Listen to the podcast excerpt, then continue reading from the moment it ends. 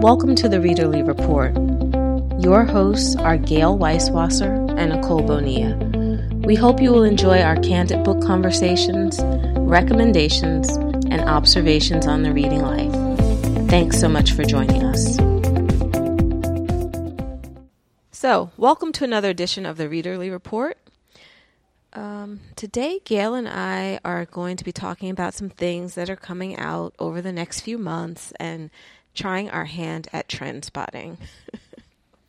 so, this should be fun.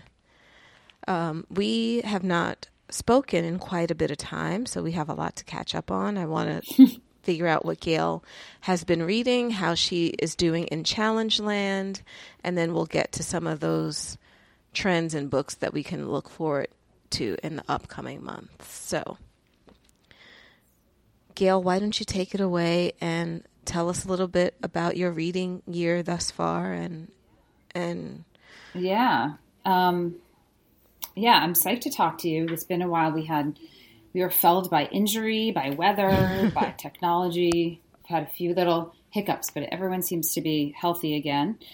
And the wind has died down. So um, yeah, so I've actually had a great January as far as reading has go, gone. I think my new rule of thumb for reading is to only read books that are just very highly recommended by people I trust. And so far, that has worked well for me. So I've read, um, let's see, when did we, well, I'm trying to think of what I was reading when we last talked. Um, I think um, that you had just finished I, I, know we talked about the Great Believers, and I know we okay, talked so, about um, yes, Daisy Jones. I think we right? talked. So, and and I was asking you. I think we talked about the, I the remember corner I emailed the you about too. the Dreamers, or I texted you about the Dreamers because I wanted to see whether you thought you were in the middle of reading it, and I wanted to figure out whether it was something that I should just get from the library, or you thought it was worthy of buying, and you said buy. I said buy. Yeah. So, so yeah. why don't we start there? I mean, sure. we've heard so much about that book. That was one of your big books that you were excited about from BEA. It's got tons of buzz. Yep. Um, you really liked her first novel. Yep. So I really so liked this one too. this one? Yeah, I really liked it too. So she has this great ability of taking these kind of global things that are happening, or even if they're not global, they're just these sort of large things. In the first book, it was about the, the slowdown of the Earth's rotation. In this book, it's about this epidemic that sweeps through this college town where people start falling asleep for months at a time. And they fall asleep and they dream these very intense dreams. And you can see, and I guess they've been, there were researchers that sort of tested their brain activity and found that their brains were actually working in overdrive. Like recording more activity than has ever been recorded in a you know brain activity before but yet they're asleep and they don't wake up. So it happens in this town and it's you know there's thousands of people in the end who are affected by this but she's really adept at making the effect of this thing very personal. So you learn about various people who have been afflicted by it or their you know partners have or their babies or whatever it is. And it's just, she has this style of writing that I love. It's very, it feels very lonely a little bit because it's sort of, she really gets in her characters' heads and you uncover the sadness of whatever's going on. But I don't know. I just, there's something about her writing that I love. And it was kind of haunting. And in the end, I'm not sure that like I truly understood what the significance of this sleeping affliction was or why why it happened and you know the, eventually the people wake up so you you know you, it's sort of like well what happened and what was going on in there? And I, it, it's kind of an exploration of dreams and what they say about us. And i don't know i thought it really was very thought-provoking. So i really recommend it. It's not a very long read um, but yeah she's definitely an author for me that i like to have on the shelf. Hmm. did you get that this sounds good. at book i expo really want to read it I didn't. Oh, you didn't? Okay. Well, I'm happy to send it to you, or you can buy it if you want. But it's really, it's really good. Okay, that sounds good. So I read that, and then I was going to read this book that Sarah's Bookshelves recommended um, about this guy who had been on death row for 30 years. I don't remember. If, I think I think we talked about that with her on her show. Where he'd been on death row wrongly accused of this crime. And I was like, oh, that sounds really good. And I got it on audio and I checked it out of the library and I made it like, I don't know, a day, like half an hour of audio and then another 20 or 30 pages of book. And I just said, I think this was the one that was one of Oprah's book clubs picks, yeah, right? Yeah. I just said, you know what, this is not the right book for me right now. Like it just, I was like, this You is going to be an uphill climb. Yeah, it was not the right book. Um, I'm sure it's a wonderful book, and maybe I'll pick it up sometime. But at that particular day, it was not the right book. So instead, you're going to laugh because this is so, So was it too me. grim or something? I I think I just had a lot of stress in my life, and like it's. I mean, it, it is grim, but it's a lot. Of, you know, it's like it obviously takes you through the like years of his courtroom stuff and the appeals and the lawyer acting on his behalf, and then all the prison stuff. And I just was like, I I, I could feel my body like not responding the way I like to respond when I'm reading a book. Like I just was really tense, and I just said no, I can't do this. So instead, So the name of this book is The Sun Does Shine. Um, it's by Anthony Ray Hinton. Right. That's it. And I will pick it up again at some point. I know. Um, yeah, it's like me with that prison book, American yeah. Prison. Yeah. It just, I couldn't do it. So I instead read The Hating Game. Have you read The Hating Game? I think I tried to tried to read that and didn't finish. yeah. That's like the pendulum swinging But I think you, you, said you're way. about to surprise me, so Yeah. maybe I will be picking up picking up and trying to I don't know. I it started off with them, aren't they secretaries working somewhere and or they're yeah. They're like executive. they work in the same Yeah. office and they are sort of competitive with each other. Yeah, I mean it's like a romance. It's very light. It's um you know, this book is like all over Goodreads. It's um Should we be saving this for February when we attempt to do a romance show? uh we could and I'm I'd- kidding. it- well, I'm I'd be happy to talk about it in February, but it is um it's it's yeah, it's these two people they work for these rival CEOs and so they absolutely loathe each other and they're super competitive. and then of course you know where this is going like, you know. They fall in love. They fall in love. But like she does a good job of really teasing it out and sort of this very slow buildup of how they get to where they end up. And it was a very entertaining. It was just like it was exactly what I needed at the, that particular time. So mm-hmm. if you're looking for something light, like that's also witty and funny and sexy, this was a good one. So I like just ate this one up. I had did it on audio, but then I had the print, so I was going back and forth and it was really good. And the, audio was excellent. And the only complaint is funny somebody had this complaint on goodreads and i agree with it is that you don't you can't figure out where it's set. And somebody wrote that it really bothered them and then someone else wrote like why do you care? Like what does it matter?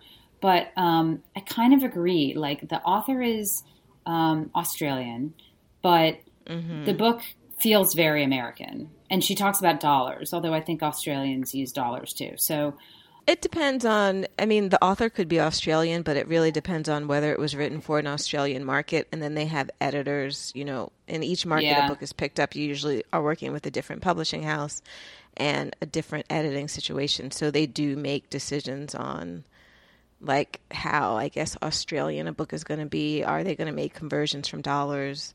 You know, the cover change, just so much can change about a book. Yeah. Well, it was a generic urban setting. And does it? I mean, yeah. What what was the nag in wanting to know? I I'm don't curious. know. I can't explain it. it. And I probably wouldn't have even noticed if I hadn't read that one stupid comment on Goodreads. but like, there was something about it that I was like, yeah, where is this? 'Cause I wanted to picture it because they they both had cars. So I'm like, okay, well, they don't live in Manhattan, but where? I just I don't know. I just wanted to know. they both have cars, so they don't live in Right. Manhattan. Not if they're assistants. They certainly do not. Right.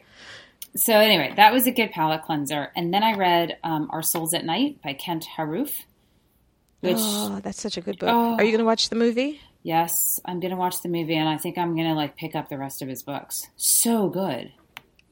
I loved that book. Have you read anything else by him, or just that? No, I haven't. I should. Um, you know, that should make.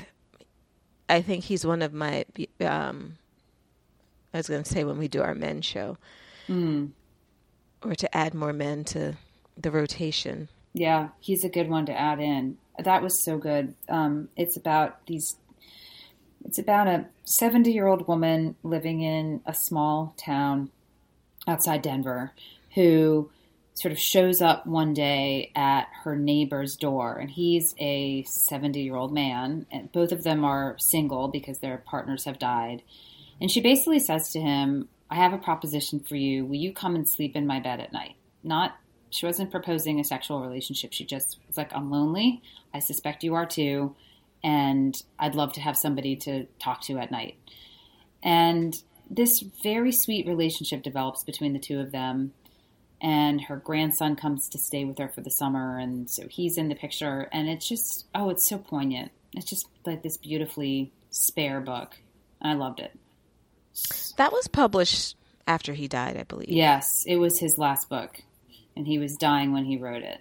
There's oh. like there's definitely like some sadness infused throughout that book. Oh, it's really good. So there's a trilogy that he also wrote. I think it's called Plain Song and Eventide is one of them. I don't know. Um, Catherine at um, Gilmore Guide really recommends the trilogy. So I'm gonna um, I'm gonna take a look at those two. I think they all take place in the same town. It's called Holt, Colorado.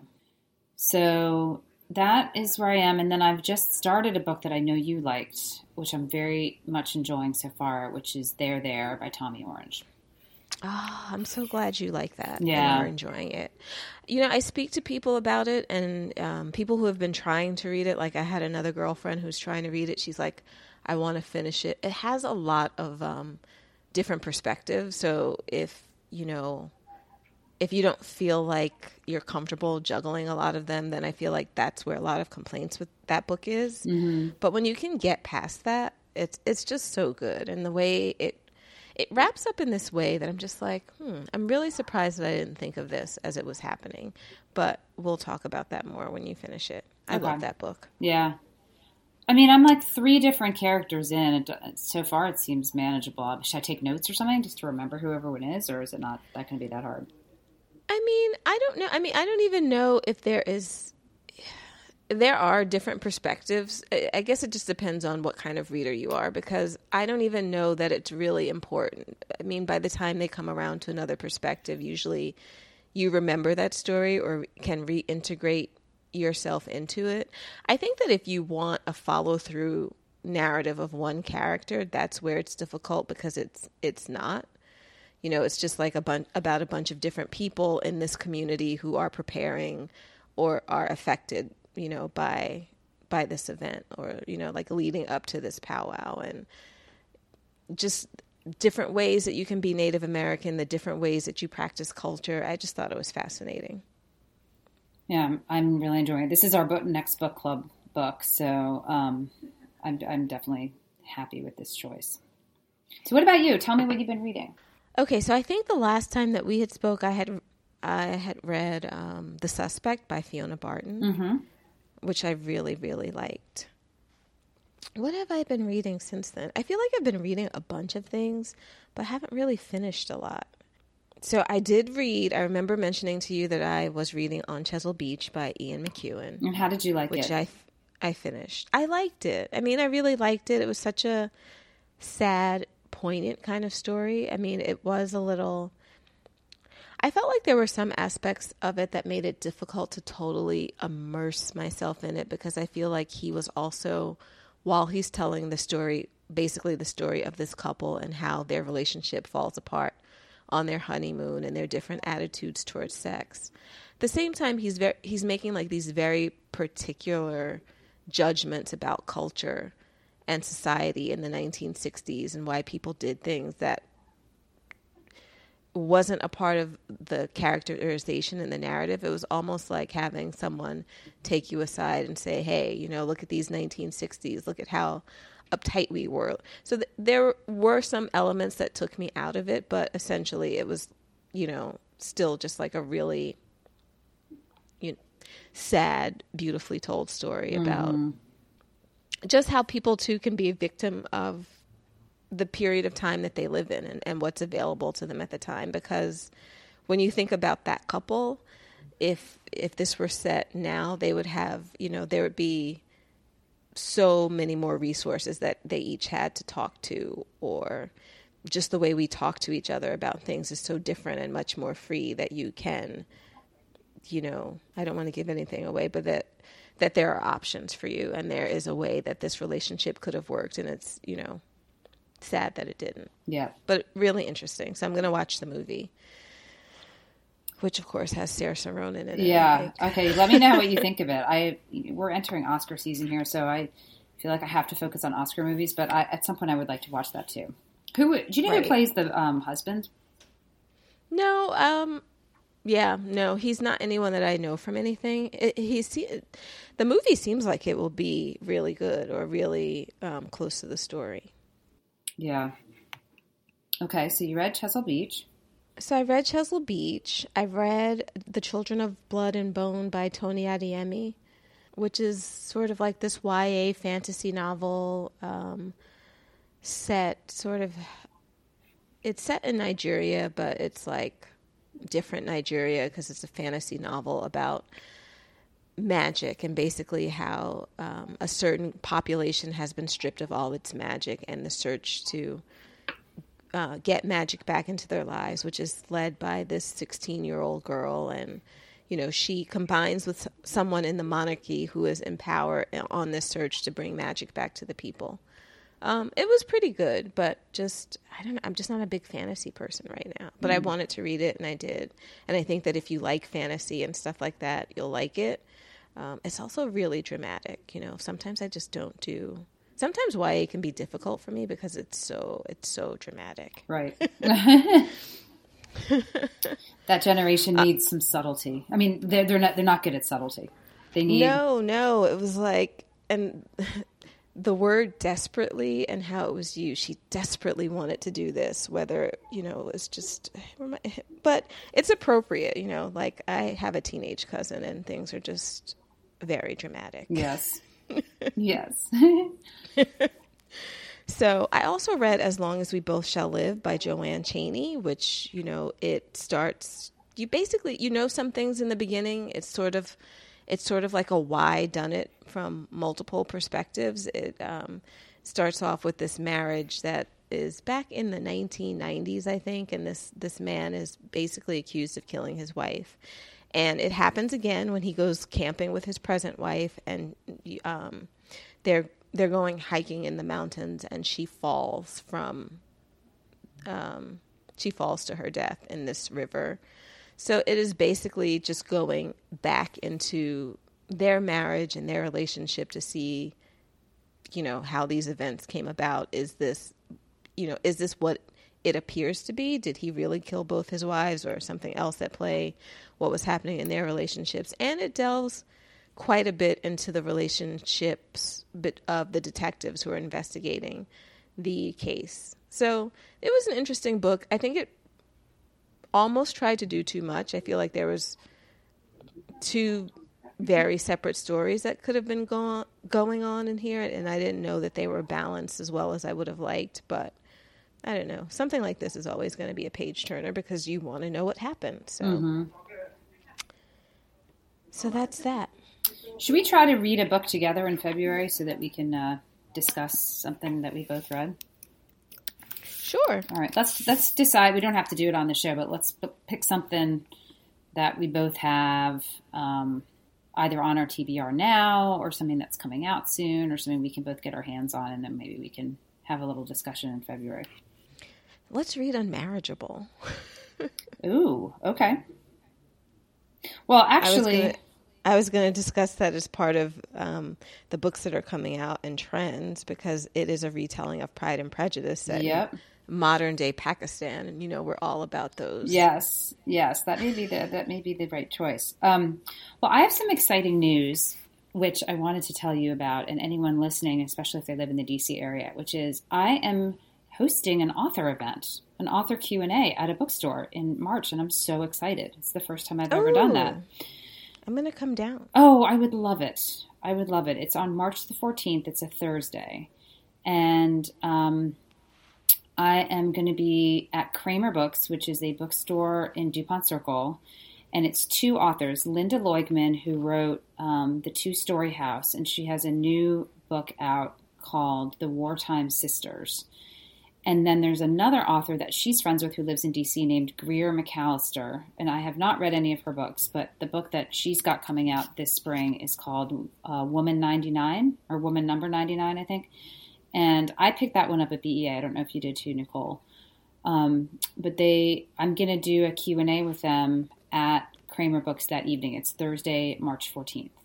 So if you wanted, we could read one of those two books, or we could pick something different. But if you um, are in the DC area, I'd love to um, see people who know me and know the podcast. Um, I think it should be really fun. Woman 99 looks good. Yeah. I can't remember where I picked that up, whether it was at speed dating or someplace else, but I, I have it on my shelf. Fun. Yeah. Really fun stuff. Yeah. So I'm excited about that.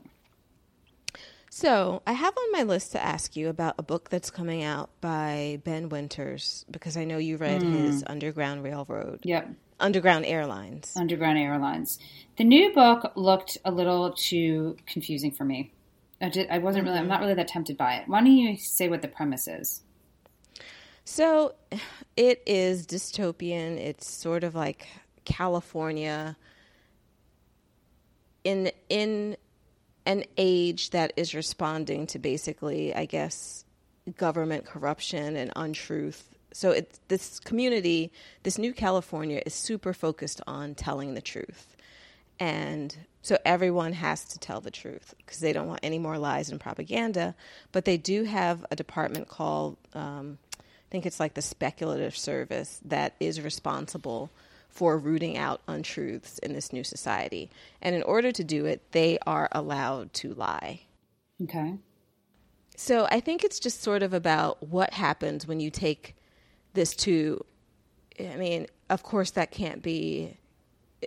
If we try to have a society where no one told any lies ever, but it, I think it becomes about how far do you go in lying in order to discover people's not telling the truth. It does it does seem really confusing. But basically it centers on this guy who is the ninth he's been part of this speculative service for 19 years and I think he starts to have some questions about it. Yeah, I don't know. It just seemed like there was a lot going on with that, and I just I liked Underground Airlines. Um, I liked it because it was so creative in its um, premise, which was that slavery had not gone away, and that we were living in the present day, but there was still slavery in the south uh, throughout the South, and I just I liked the premise of it, but I wasn't it, it, was a little bit too thriller actiony for me. There was lots of violence and like people. I remember you saying up. it was yeah. really violent. Yeah, and so I I'm not really tempted by this one. People are really excited about this author, I think, because he uses a lot of elements of history mm-hmm. in order to support his theories and to support the world building in his books. And I think it's something you know, similar here. Like, how far are we going to take surveillance and recording? I mean, it's like a society that's constantly being recorded to monitor and make sure that people are telling the truth. And, you know, what kind of society is that and how harmful is that? And, you know, the people who work in this service led by this man are the only ones who can begin to make changes to this society or to, like, be impactful by way of revolution because they're the only one who has the power to tell lies. So it's like really the ultimate paradox. Mm-hmm. mm-hmm. So okay, but I wanted to ask you about that. I can see why that might not tempt you. It's like one of those books that sort of it sounds interesting, but I don't know that I would read it. Yeah. But it's called Golden State by Ben Winters. If it sounds interesting to anyone else. All right. So, how are you doing challenge wise? You're you're loving your Oh. challenge? Yeah, I mean, I think I've read three of the challenge: the campus novel, which was The Dreamers. Um, See, 12 is not going to be enough for you. no, it's not. Um, a debut novel. Actually, I've got two because There There is a debut novel, and The Hating Game was actually also a debut novel.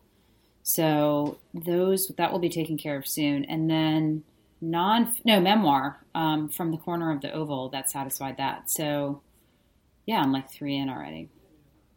Some of these categories I'm really curious about for you, like true survival. Well, remember we talked about that, and I think I'm going to read that book about the woman at the North Pole who. Oh, right, right, yeah. right. So I think I'm going to be okay with that. And then the one, the Self-help. self help. Okay, so I think I know what I'm going to do for self help. So there's this book, I, and I was laughing because last night I checked my library account, and it looks like I'm like now number zero in line. So I think that means it's coming soon. Um, it's this book that this guy has written all about hangover remedies. And Okay. it's called Okay. Hungover, and it's like he spent all this time researching all these ways to avoid getting hungover. And um, apparently, he has some like fail-safe method, but of course, none of the reviews I've read will say what it is because I think they don't want to, you know, sell them out. But Right. um, I think that's going to be my self-help book. Does that count? Yeah. I mean, right? Yeah. Yeah. So I mean, who knows? if it helps There've been me, a couple of B party BA parties where we probably would have needed that. yes, I could think of one in particular. yeah. Um, so yeah, so I think when that book comes in to the library, which I'm hoping will be this week, and I read it, then I can tick off the uh, self help book too. How's your pop sugar coming? My pop sugar is coming good. It's funny. Well, the pop sugar one is there's a billion categories, so it's easier to fulfill them. Um, I'm not doing. I've done one for yours, which is "Children of Blood and Bone" was a debut novel. Okay. So I haven't read any self helps or any unread classics yet. But for let me see, the Pop Sugar Reading Challenge. Um, I think I've already done a novel that was published in 2019, which is The Suspect. Um,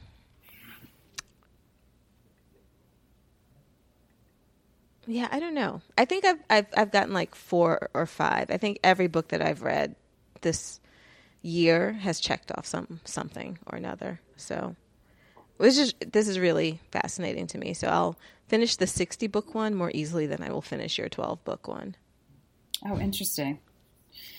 Um, so far. uh, here's something. Um, Stephanie Land is coming to Politics and Prose tonight, and she's Ooh, reading for gonna go? I'm going to try. Yeah, I'm traveling tomorrow, so it's a little tight, but I'm going to try. And she's being intro- she's being interviewed by Barbara Ehrenreich, and we've talked about the similarities of Nickel and Dimed and made. So I have the book with me, and I, my goal is to try to go. So I'll, I'll let Well, you know. that's how that interesting because you know um, Barbara Ehrenreich is kind of her mentor. Like she was really instrumental in finding her. I think. In, Yep. in yeah, and she and wrote the supporting her in foreword of book. the book. Yeah, so right. Um, I think Barbara Ehrenreich is local. Her daughter is actually a friend of ours, and she is local. So, and I, I'm trying to remember if Barbara also lives here, or if not, she probably comes here frequently because her daughter and granddaughters are here. Um, Okay, so I just found my spreadsheet, so I can give you a quick update. oh, okay. I had to read a choose your own adventure book, which I think oh, I you was talked about that, the one about the castles. Yeah, My Lady's Choosing by Kitty Curran and Larissa Zariga, I think her name is. I read that. I mean, it was totally silly, and there was like throbbing members all over the place, and like s- sort of like this Regency romance type choose your own adventure. You know, like turn to this page if you go to the castle with Yeah, whatever awesome. shady guy or whatever. so, but I did finish that. Um, the suspect I used for my uh, book with a two word title.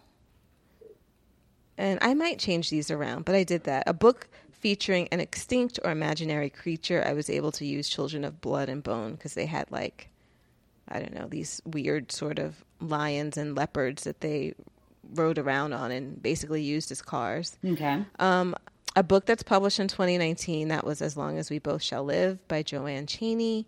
A book that takes place in a single day was On Chesil Beach uh, by Ian Oh, nice. Yeah, it is. That's good. Yeah. Wow. Flashbacks. Wow, you're like working through that thing. Yeah. Um, so two questions about my challenge here. One is for movie in 2019. I'm wondering if I can get away with using the wife because I didn't see the movie in 2018 when it came out, but I'm hoping to see it in 2019. So I may do So that. wait, does it have to? Does it have to be? Uh, It- does it have to be a book that? It's so it needs to be a movie in 2019. That's what the I mean, that's what the category was. But then again, this is my challenge, so I could maybe I'll just broaden that to be a movie you watch in 2019. In a year, you can. There's some book. There's some movie that's probably being made of something that's coming out in 2019. No, I mean I keep posting do. all these lists of them, but for some reason none of them appeal to me. Maybe I'll do the Hate You Give because I really do want to see that. Um, That was a really good movie. yeah, I, I want to read that. It was too. pretty faithful to the book. Did that come out in this year or was it last year? Actually, no. So it's no good. And then here's a question for you: Would you consider Agatha Christie a classic? Of course. Okay, so I could read like "And Then There Were None" as my unread classic. Although I read it, but I was like ten. So She also has Agatha Christie. I think that there's a new one of her. Um, Amazon is making her books into movies, and I think there is one that is coming out oh, this year that you could use because I Oh. want to see it. okay. I think it's a book that I read, but I'm, I might reread it. Some of Agatha Christie's books I find particularly chilling, like certain sentences. I just remember reading and being so frightened when I was little. Yeah, I need to. I need to pick up some more of those. I just I loved them when I was little. I just have, don't really read mysteries anymore. Yeah, you know, I keep saying that I want us to talk more about our origins as readers because I'm super curious about like what little Gayle was reading. Yeah. All right, maybe we can do a whole show on that. That would be fun. that would be really fun. and how it came you came to be the reader you are and and to see the progression to Gayle the romance reader. Hardly. One book does not a romance reader make me. One day in December, Oh, that's what's the good. hating game. Yeah. I don't know. I see a trend. I Mm. spot I've spotted a trend, Gayle. It's uh, a little disturbing. All right. Well, let's look at um, let's look at what is hot right now. There's a lot of we, we made it through the January like anticipated lists, um, and then there were a lot of like 2019 lists. So I've got about three, four, five, six, seven books that one of which I know I've talked about before, but other than that, I have about seven books that I've seen on enough lists that they've kind of surfaced to the top for me about ones that I'm really most interested in.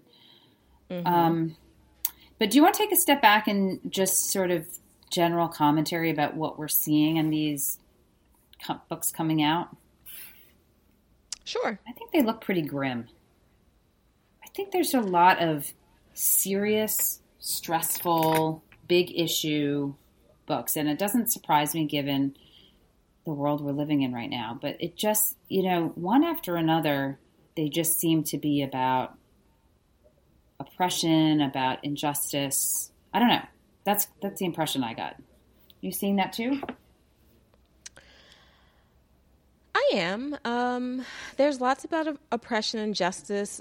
A lot of what I'm seeing too is the continuation of just more stories from people who, for whatever reason, their stories have been marginalized in society. Like, you know, you have the there there stories, um, but then there's just all these books about, you know, whether it's Nigerian women or Jamaican women um, in England or, you know, just people from different backgrounds who have gone to countries or who have grown up in countries where they are not the majority telling their experiences. And so some of these books are kind of grim but i was happy to see you know some of them either putting their own spin on uh, traditionally i guess european classics um, and i guess claiming the culture that they've grown up with in that way or just more just more i don't know real true to life stories of different sectors of the population.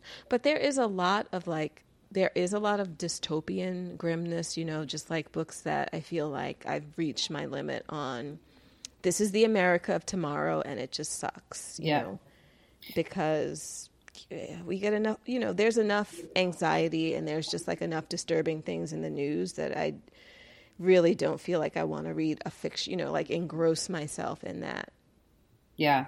completely. So it's interesting to see that as all of these things, like I feel like I do want to be really particular, particular about the experiences that I'm reading about and whose stories I guess I want to have in my psyche because I can't be reading the news full of just sort of dystopian horror and then, you know, be entertained by it as well. It's just like not entertaining. Right. If that's like, oh, that could be tomorrow.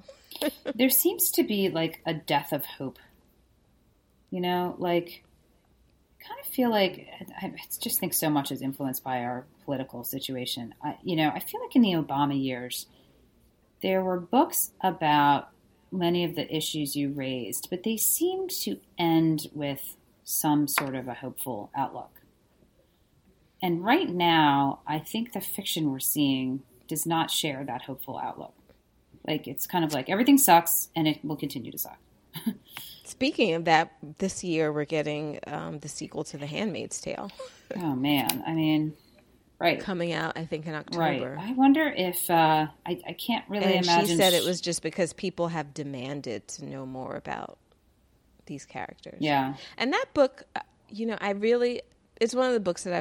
Hmm, it's one of the few books that I want to reread because it's a classic and just to take a look at that. But from what I vaguely remember, you know, I think there might have been, you know, it's not completely. I think that there was some hope. I don't remember. In that book at the end, a little bit, but it was just sort of like grim hope. It's just like, you know, maybe they made it out, but this is, you know, this is the world and what is their life going to be like? And which I think is why people have demanded or have, you know, really wanted to um, have some resolution to that story. Yeah. Yeah. I don't know. I, and may, you know, so as things get grimmer, Gayle is gonna, you know, read more fan, read more uh, romances. You're gonna read. You're gonna read more um, romances and light women's fictions. I have a Sophie Kinsella book that I can send you. Do you think it's just the lists that we're reading? Like, you know, I read books lists from like the millions. You know, it's and... tough with us. I mean, because we're big literary fiction girls. You know, I think at our core, well, you know, I'll read other things. I enjoy other things, but I really like literary fiction. I think that's where you sort of get these.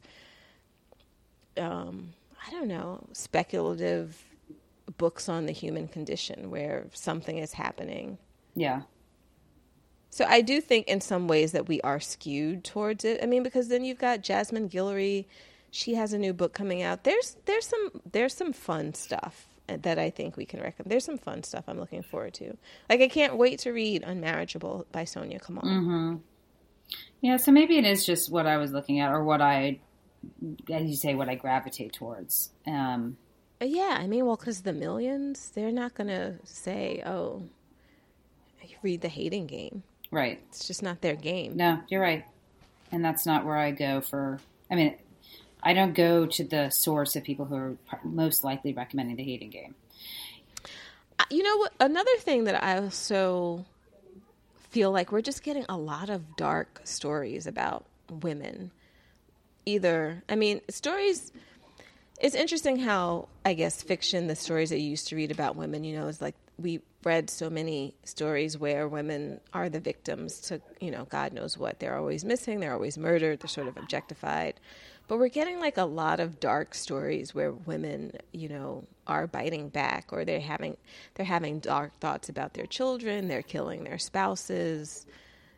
Um, you know, we have like these gone girl type books where things are not where they're seen and, and women are really like embracing a much darker perspective and we want to read those books you know i think mm-hmm. we had sort of talked about this when we were talking about like all the like why are we getting so much fiction about these women in terrible situations and is about, is it about women who are sort of taking back their power or showing they can be just as vengeful or I don't know. I mean, there's like lots of interesting things happening, and it's always like when you're part of a moment, it's it can be more difficult to see clearly what's going on, mm-hmm. which I was saw when I Ruth Wilson's going to be in a new movie, and it's it's a period piece.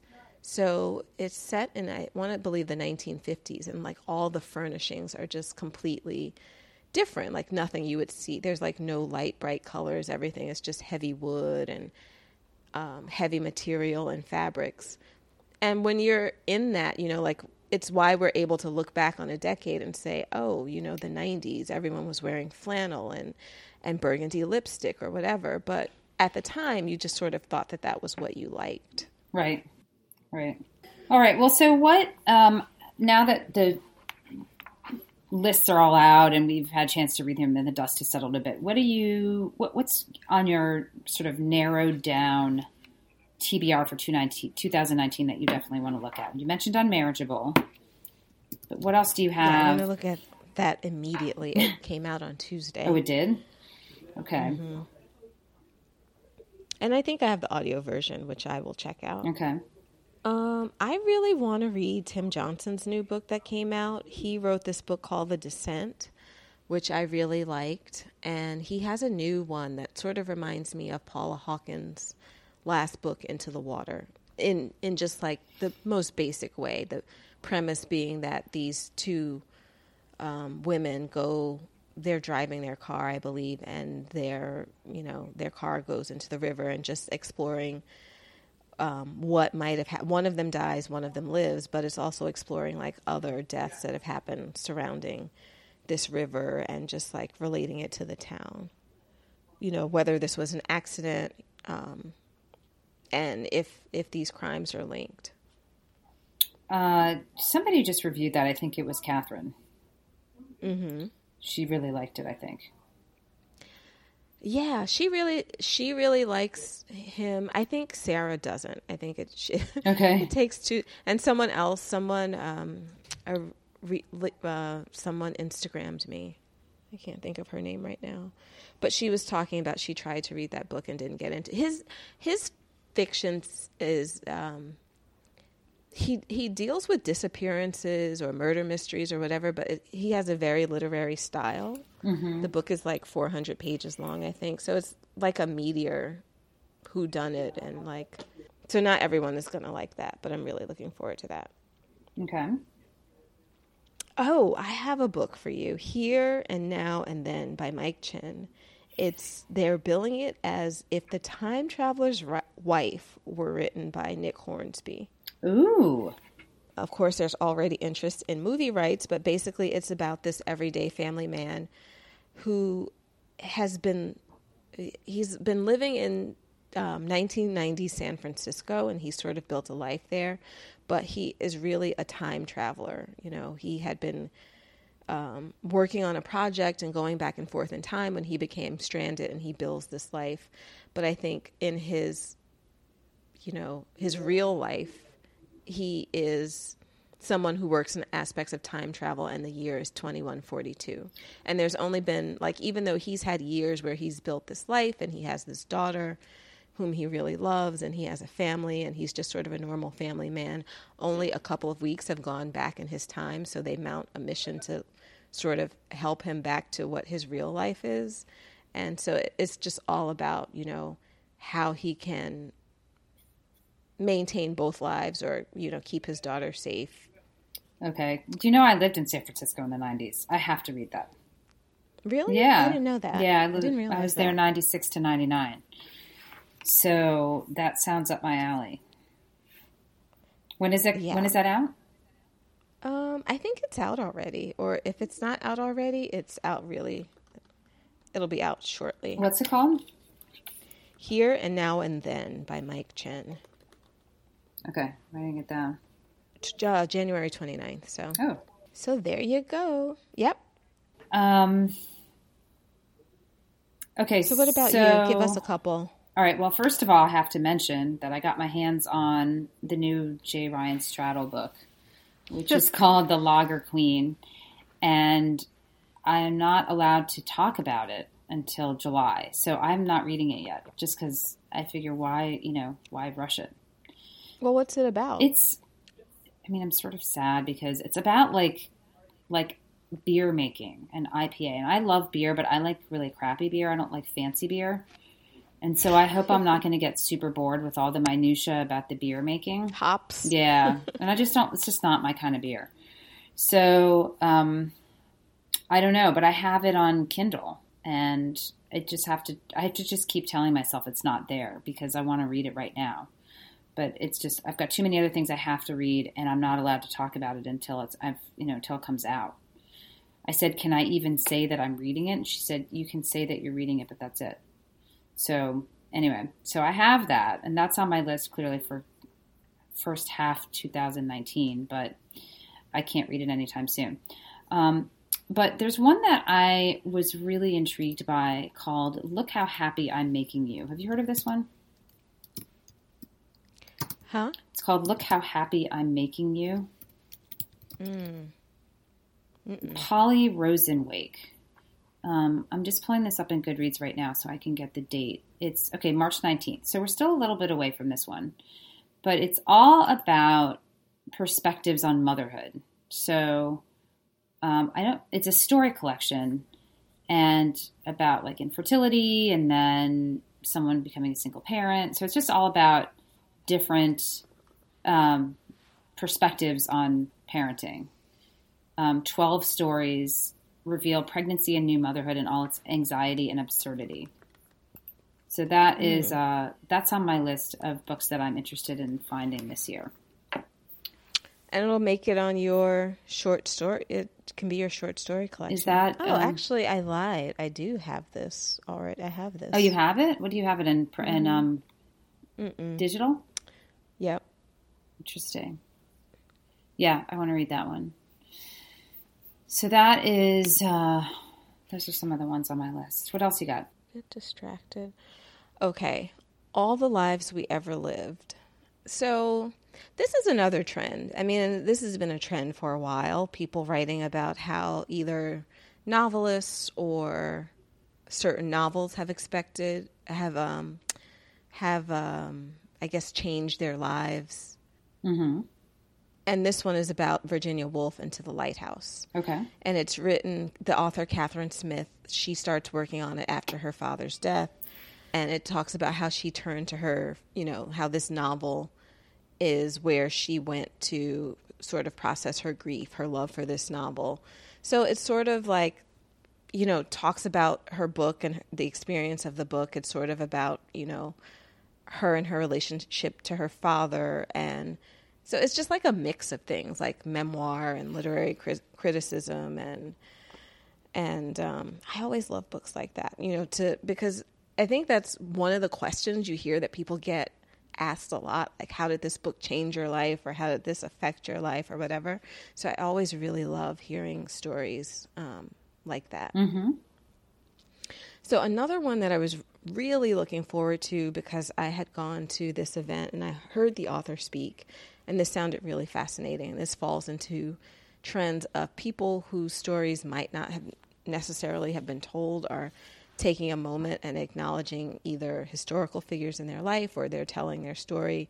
And this one is called The World According to Fannie Davis My Mother's Life in the Detroit Numbers Ooh. and it's by Bridgett Davis. So, what was really fascinating to me about this was that she talks about how um, how our lottery laws came to be. She talks about the lottery and how, like, slaves would win the lottery because the lottery has been around for much longer than I would have imagined. But slaves would win the lottery and they would buy themselves free. So basically, they wanted to put a stop to that, and they basically made, you know, that's how one of the reasons why lotteries became illegal. So she talks about her how her mother, she didn't realize her mother was doing this, or she sort of realizes in that way that you're a child and you realize things have been going on. She realizes that her mother was a bookie and she was basically a really successful bookie. Like she managed to buy um, their house and and you know to put her kids through school. This is back in 1958, and um, so how her mom was able to do all of these things that she never talked about. And she talks about her mother carried a gun, and you know when her mom finally passed, she gave herself permission to look into the story and to tell this story. And it just seems like I've been waiting for this to come out. Wow. That sounds good. So, what about you? You have a few more? Yeah, this one that I found is called The Altruists. Oh, yeah, I know about that. Um, Andrew Ridker, R I D K E R. And this one comes out in the beginning of March. So this one. The Fannie Davis one is also out on January 29th. Oh, so yours are a little earlier than mine. Um, this book reminds me of The Nest in some ways. So it's about this professor who is struggling to pay his mortgage, and so he wants to get access to his kids' money, which his late wife left to them. So he's trying to, you know, get everyone together and so that he can sort of get his way to their money. It says it spans New York, Boston, Paris, St. Louis, and a small desert outpost in Zimbabwe, a darkly funny family saga in the tradition of Jonathan Franzen and Jeffrey Eugenides with shades of Philip Roth and Zadie Smith. A novel about Ooh. money, privilege, politics, campus culture, dating, talk therapy, rural sanitation, infidelity, the American beer industry, and what it means to be a good person. That seems kind of like up your alley too. You yeah, actually you, say all kinds of catnip up in there. you marked it as to read on Goodreads last July. I was on it. Yeah, it doesn't surprise me. And now I'm gonna while This I'm sitting coming right here, I'm gonna enter the giveaway for this. Um. Yeah. So Uh, anyway, the the Goodreads giveaway odds that we love so much. yeah, seems like a book that's up our alley. Yeah.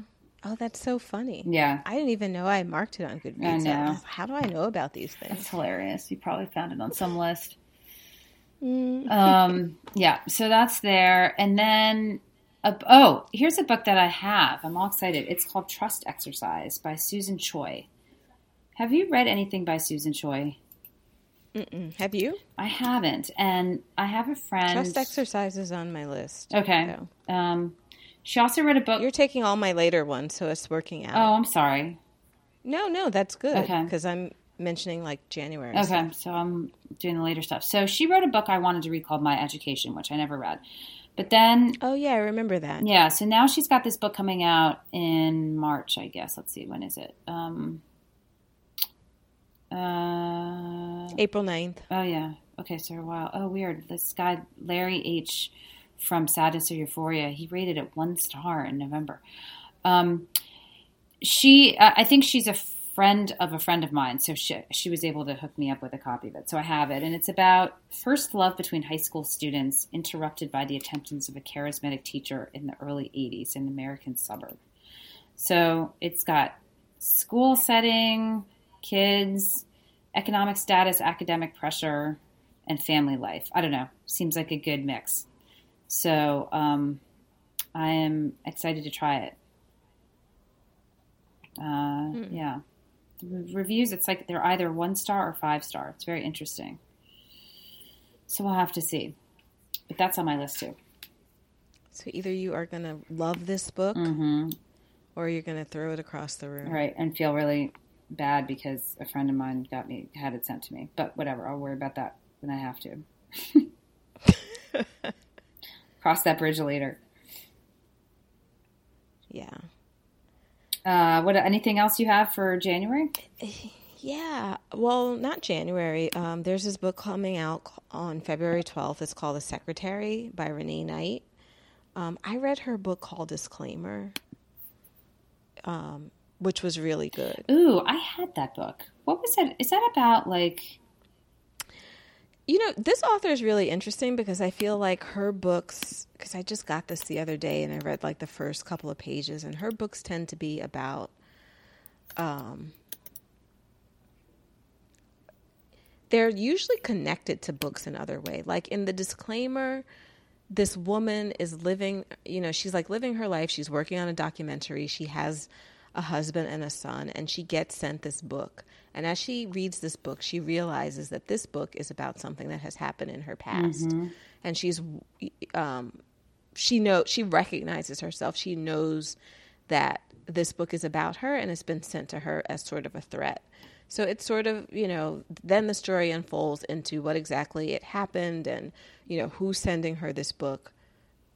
And um, the characters, like, I just hated everyone for quite a bit of time, which, you know, can sort of make for an odd read. And I think that's one of the issues that a lot of people had with this book. But by the end, and once all of the pieces fall into place. Like I just had such a different perspective on the characters in the book, and I really liked it. So now she has written a book that is, I think it's basically something that would be up our alley because it's about this woman who's working as a personal assistant and she sort of knows everything about this family.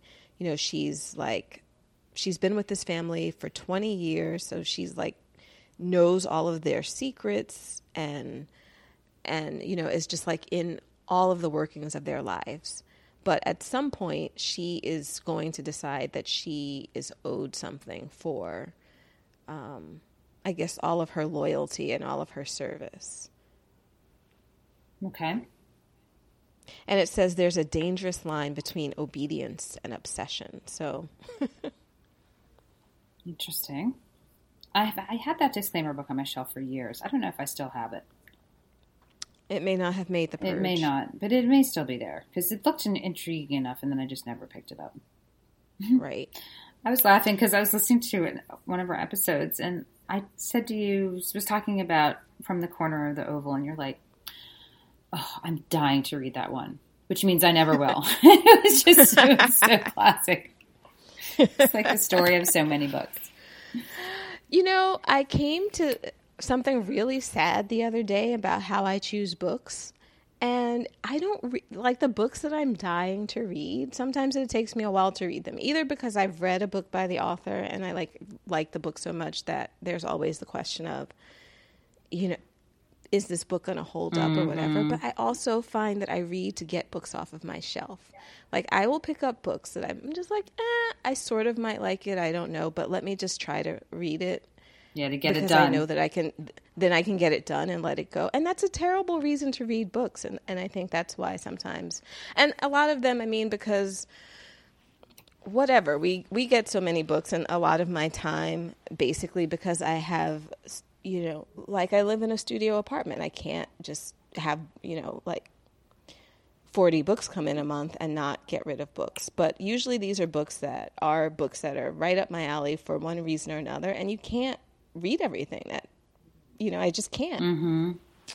And I have to get rid of them. So even the books that I sort of want to get out of the way, there's a 50-50 shot that I will like them, but all the books that I've really been dying to read are the ones that you you wait because you just because I'm just like, well, I know I want to read that book. Right. But what about this other book cuz I'm sort of mixed about it. Maybe I want to read it, maybe I'll like it, maybe I won't and I'm just like, well, why don't I just see? And then that way I can just let this one go if it doesn't. And usually I'll end up finishing it. And so, but I'm going to try to stop doing that.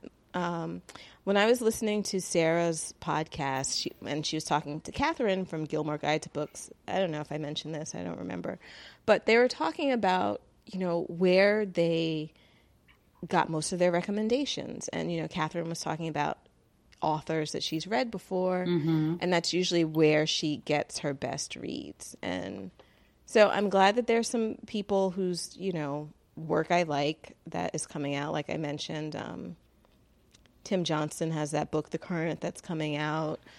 Um, there's this book by this woman, Ann Weisgarber, whose book I had read.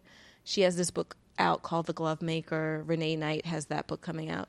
So, and I'm going to try to like at least half the time to pick that book that I really want to read, like in the Oval book. It seems like it's lighthearted from what you wrote. Mm-hmm. Yeah. Not as much heft maybe as you would have liked, but yeah. Um so I'm going to try to stop doing that. Yeah. I do think there's a real fear, like what you're saying, like with me with that J. Ryan Stradal book, is like I'm kind of putting it off because what if I don't like it? Right. That's going to be very difficult. So you kind of have this like, well, I don't know. I mean, sometimes it's easier to jump into an unknown author you have no relationship with, right, and not have to then worry so much that maybe you won't actually end up liking it. Because then what do you do? Then you're I don't know. I think that we should just allow them a bad book. Like, okay, I didn't like that one, but I still, I mean, usually if you don't like the subject matter, you do like the writing still. Like, oh, I couldn't get with that or whatever, but it's not like J. Ryan Stradal is going to just suddenly become a terrible writer. Right. With adjectives all over the place no. and adverbs. No. I think that's correct. It'll be fine. um, all right, good. Well, I think we've got some a good list of things to look forward to in the next few months. Um, anything else you want to cover now, or you can always pick up next week with more depressing, hopeless books. and which ones we've read. Yes. Yeah, I think I think we should um, we should let people off the hook. We've been we've been yammering on for quite a All bit, right. but we had to catch up, and now well we'll we'll talk separately about um, your event coming up. I'm so super excited. Yes, thank you. I'm excited too. This is like a first for me, so it'll be good. um, all right. Well, we'll be back. We're gonna have some guests coming on this show in the next few months. We're gonna say that every show, and one show it'll be true. yeah, sometime a guest might actually come on. And uh, until we talk again, happy reading, everybody. We hope you've enjoyed this episode of the Readerly Report. You can find all of our shows on iTunes or at thereaderlyreport.com. Please join our Facebook group, Readerly Report Readers, where you can talk to other listeners about their reading life. You can also find Nicole at NicoleBonilla.com and me, Gayle, at EverydayIWriteTheBookBlog.com. Finally, we'd love it if you left us a review on iTunes and told your book loving friends about us. Thanks.